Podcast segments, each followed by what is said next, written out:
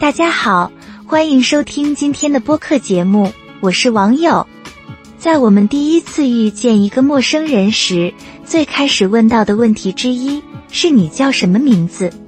那么，今天我们就来谈论这个日常生活中必不可少的话题——名字。希望您会喜欢。中国姓名是一个独特且富有深意的文化符号。它通常由两部分组成：姓氏和名字。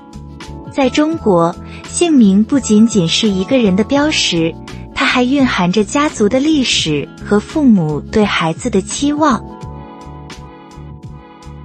与西方国家的习惯不同，中国人的姓名把姓氏放在前面，这体现了对家族和祖先的尊重。在众多的中国姓氏中，王、李。张是最常见的，这些姓氏不仅数量众多，而且历史悠久。有的源自古代的部族名称，有的来自于历史上显赫的家族。在中国，男性和女性的名字也各有特色。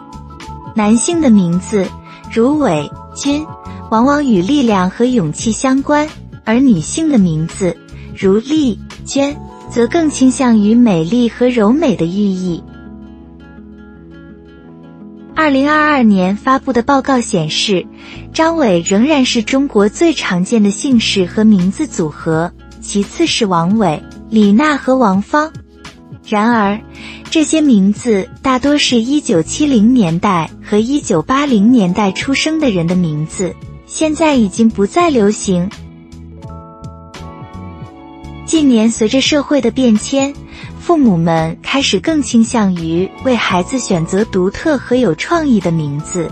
例如，最受欢迎的男孩名沐晨和女孩名若曦，不仅美妙，而且充满了寓意。如沐晨寓意着纯净、高贵或尊严的气质，反映出一种精致和高尚的个性；而若曦作为名字。可能蕴含着温柔如梦、自然之美，或者如潮水般不断变化和充满生机的意境。这个名字期待着女孩具有柔和而又不失神秘和动感的个性。中国的姓氏文化中还有一种特殊的形式，叫做复姓，比如欧阳、司马等。这些复姓通常来源于古代的官职。地名或是特定的族群，复姓比较少见，如知名的女演员和音乐家欧阳娜娜，资深的电视和电影演员司马燕，是姓名中带有复姓的中国知名人士代表。最后，我们来看一下我的名字王友，姓氏王在中国极为常见，也有着深厚的历史背景。而有作为名字，通常被解释为朋友，象征着友好和亲密。